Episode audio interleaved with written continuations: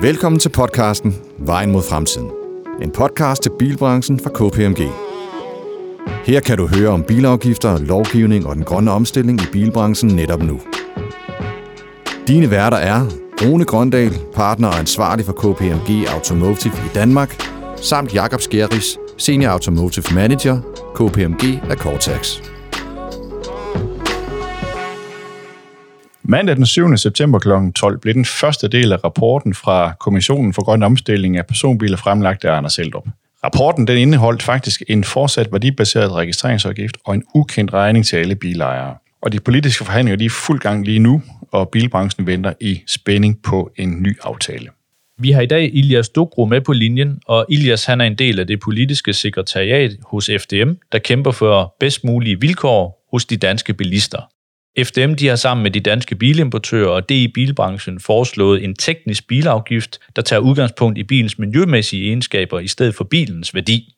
I dag kan du så blive klogere på, hvor FDM står i debatten om bilafgifterne. Velkommen til dig, Elias. Jo, tak. FDM I har jo øh, udtrykt i hvert fald sådan nogle bekymringer over den her øh, kommissions, man kan sige, konklusioner, ikke kommissionen eller rapporten som sådan, men mere, øh, man kan sige, nogle af de konklusioner, der er i forhold til, hvor hårdt det vil ramme, specielt også de nuværende bilister. Kan du ikke lige prøve at sætte, øh, sætte på på det og uddybe det? Jo, altså først skal man nok lige øh, rose kommissionen for deres arbejde og for deres rapport. Nu har jeg haft øh, rigelig mm. øh, tid til at dykke ned i rapporten. Det er virkelig øh, gennemtænkt, hvor det har også været en rigtig, rigtig svær øvelse for dem, hvor de skulle leve op til nogle forskellige kriterier, som, som var lagt politisk ovenpå. Øh, det man kan sige, det er, at når politikerne nedsætter en kommission, hvor de på den ene side siger, jamen det må ikke koste samfundet så mange penge, altså staten skal ikke tabe så mange penge på det, og så på den anden side, og så vil de også gerne bruge det her fordelingspolitisk, det vil sige, at de tager øh, nogle penge fra bilister og bruger dem i alle mulige andre henseende i velfærden, jamen så kan vi jo ikke undgå, at, at det bliver en rigtig, rigtig svær øvelse for kommissionen. Det så kommissionen er kommet frem til, det er fire forskellige modeller, og alt efter hvilken model man lander på, så kommer det til at koste eksisterende bilister mellem 230 kroner og helt op til 5.900 kroner per bil per år. Og det er jo i FDM's optik ikke en god idé, fordi vi mener og en har også vismændenes ord for det, at danske bilister i forvejen er så hårdt beskattet, at hvis man pålægger yderligere afgifter, jamen så kommer det til at gå ud over deres mobilitet og i sidste ende også samfundsøkonomien. Og det var også derfor, det har været så svært opgave for kommissionen ikke bare kunne sige, jamen lad os gøre det her til en million elbiler. Mm. Ja, det er noget med skyggeprisen for CO2 på, på netop bilområdet. Den er ret høj, væsentligt højere end den er på andre områder. Er det ikke sådan, det er ikke sådan det er? Jeg husker 3800 kroner ved den, ved den højeste endda, mod 1500 kroner, som, som de anbefaler.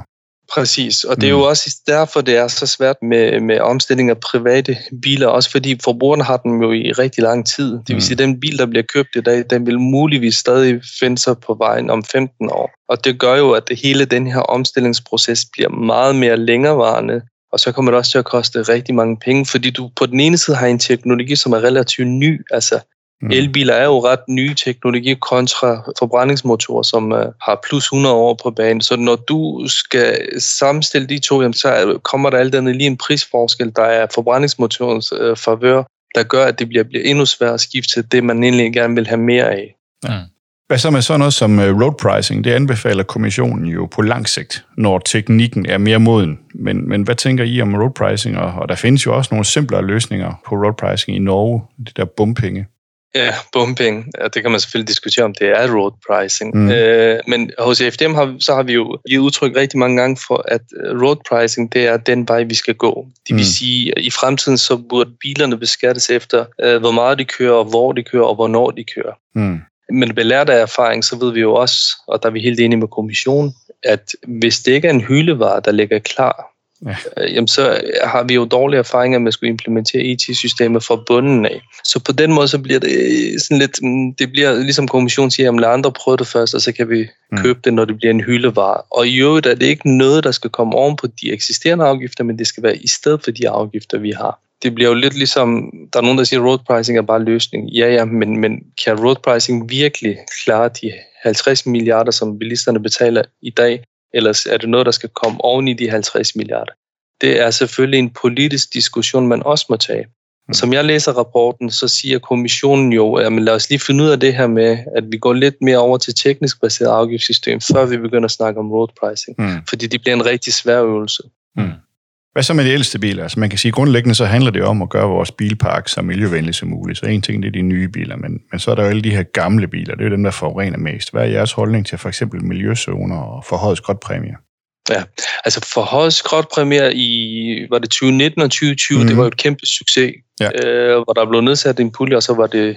Væk på, altså den sidste var væk på få uger. Altså, ja, lige præcis, ikke? Øh, og det er jo fantastisk, fordi at så fik man jo en masse rigtig gamle og mest svinende biler muligvis også ud af systemet, hvilket er ret positivt. Ja.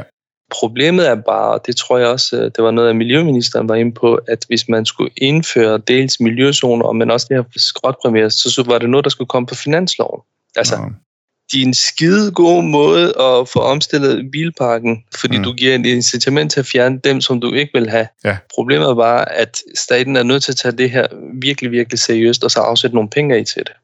Og hvis det er noget, som der kommer finansloven, så er det helt fint hos FDM, men hvis det er noget, som bilisterne igen skal til at betale, at mm. der er nogle andre, der skal skrotte deres bil, jamen så er vi selvfølgelig opmærksomme på det. Nu er der rigtig mange elementer i den her kommissionsrapport, og den er meget detaljeret også omkring, hvordan registreringsafgiften skal skrues sammen et mere forsimplet system. Vi ser heller ikke udfordringerne, som vi ellers også har set ind i med overgang fra NEDC2 til WLTP i forhold til registreringsafgiften med videre. Så der er egentlig rigtig mange gode tanker i det. Det tror jeg, vi alle sammen kan blive enige omkring. Mm. Men noget af det, som den måske ikke forholder sig så meget til, eller faktisk slet ikke, jamen det er jo fremtidens øh, som beskatning af fri bil, og også det her element i, at hvis vi gerne vil beskatte de konventionelle biler rigtig meget på nye biler, jamen hvad kan der så ske med importen, altså af de her ældre biler fra udlandet, som, som jo så nødvendigvis ikke er så miljøvenlige. Hvad tanker gør I om det? Vi mener jo, at beskatning af fribil skal have så grøn profil som muligt, der gør, at de biler, der bliver øh, hentet som firmabiler, at de også bliver i landet som brugte biler. Det er jo en rigtig fornuftig måde at give alternativer til de, der ikke har råd til at købe en grøn bil helt upfront, at de så har mulighed for at købe det som brugt bil. Det vil sige, at man skaber faktisk et brugt bilmarked. Mm. Jeg er faktisk meget uforstående over for, hvorfor kommissionen lige hurtigt nævner de her med beskatning af fribil og siger, at det er ikke noget, de anbefaler. Altså den nuværende gunstige ordning, at den, mm. at det anbefaler ikke, at det skal fortsætte. Mm. Det forstår jeg simpelthen ikke, fordi jeg mener, at det er netop der, hvor man kan gøre en rigtig stor indsats og få skiftet faktisk meget af de her biler, som udleder ret meget CO2, til mm. grønne biler. Mm. Altså, det er jo ikke alle danske forbrugere, der har råd til at købe en, en Tesla Model 3 og derop efter. Mm. Men i firmabilsegmentet, der er sådan nogle biler jo netop attraktive, fordi man både skal have det her lang kørsels, øh, mm. altså en lang rækkevidde, men også hurtig opladning. Mm. Mm. Så på den måde så er jeg fuldstændig uforstående over for, at, at de hverken nævner det her med fribiler, men heller ikke omkring import af brugte biler. Mm de bliver jo derfor meget interessant om, øh, hvad de finder på i forhold til brugte biler, fordi jeg tror, at selvom de ikke anbefaler det, så vil politikerne måske have de her med firmabiler på finansloven igen som sidste år, hvor de lige har det i 12 måneder mm. eller mere. Men uh, import af brugte biler, det bliver meget interessant, hvordan de løser den, fordi det er jo ikke noget, som kommissionen har beskæftiget sig så meget med. Nej, det kommer de slet ikke ind på. Nej. Jamen, øh, det var super godt at lige høre jeres input. Ja. Vi, øh, vi glæder os jo vel nok alle sammen til at se, hvordan det lander. Tak for, tak for det, Elias. Ja, tusind tak, Elias. Det er godt. Tak fordi jeg måtte være med. Hør med lige om lidt, når vi øh, runder af med en kort analyse omkring dagens emner.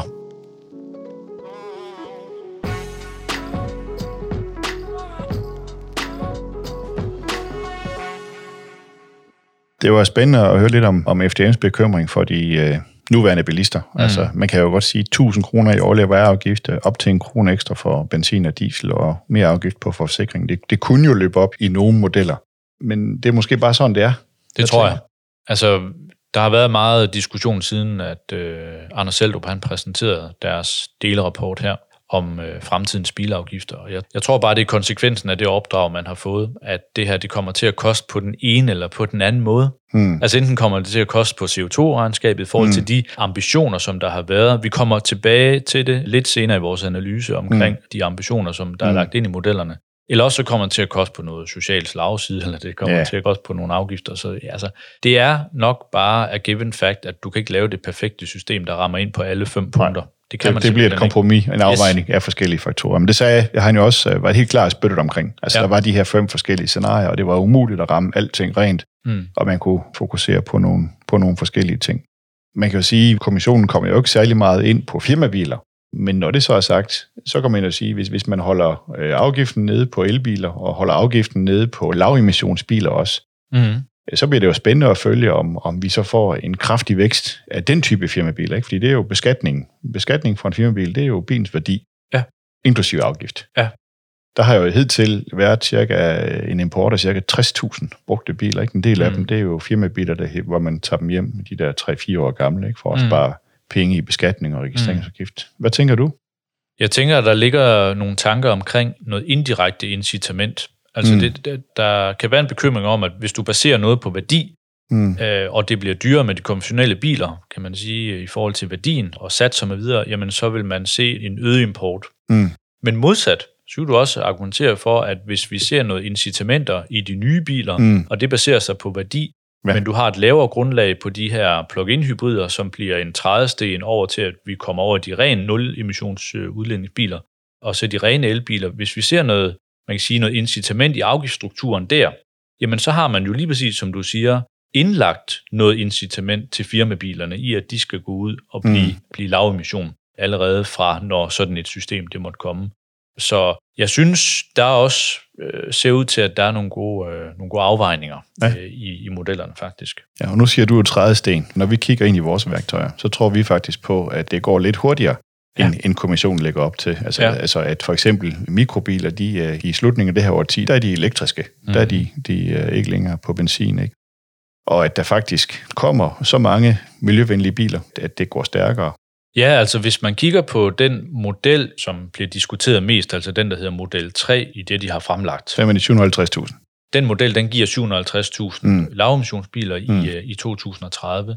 Jamen der øh, viser vores modellering på den model, Mm. at øh, det nok nærmere kunne være omkring 900.000 Mm. lavemissionsbiler, vi har med den model. Og det synes jeg er interessant. Ja, så kommer vi faktisk tættere på det, som politikerne de gerne vil. Ja, Altså op imod en million model elbiler. 3. Ja, med model 3. Så der er mange interessante, man kan sige, perspektiver stadigvæk at kaste sig omkring den her kommissionsrapport. Mm. Men som vi også indledningsvis øh, sagde, så sidder de og forhandler lige nu øh, rent politisk, og i sidste ende, så er det jo op til dem at vurdere, ja.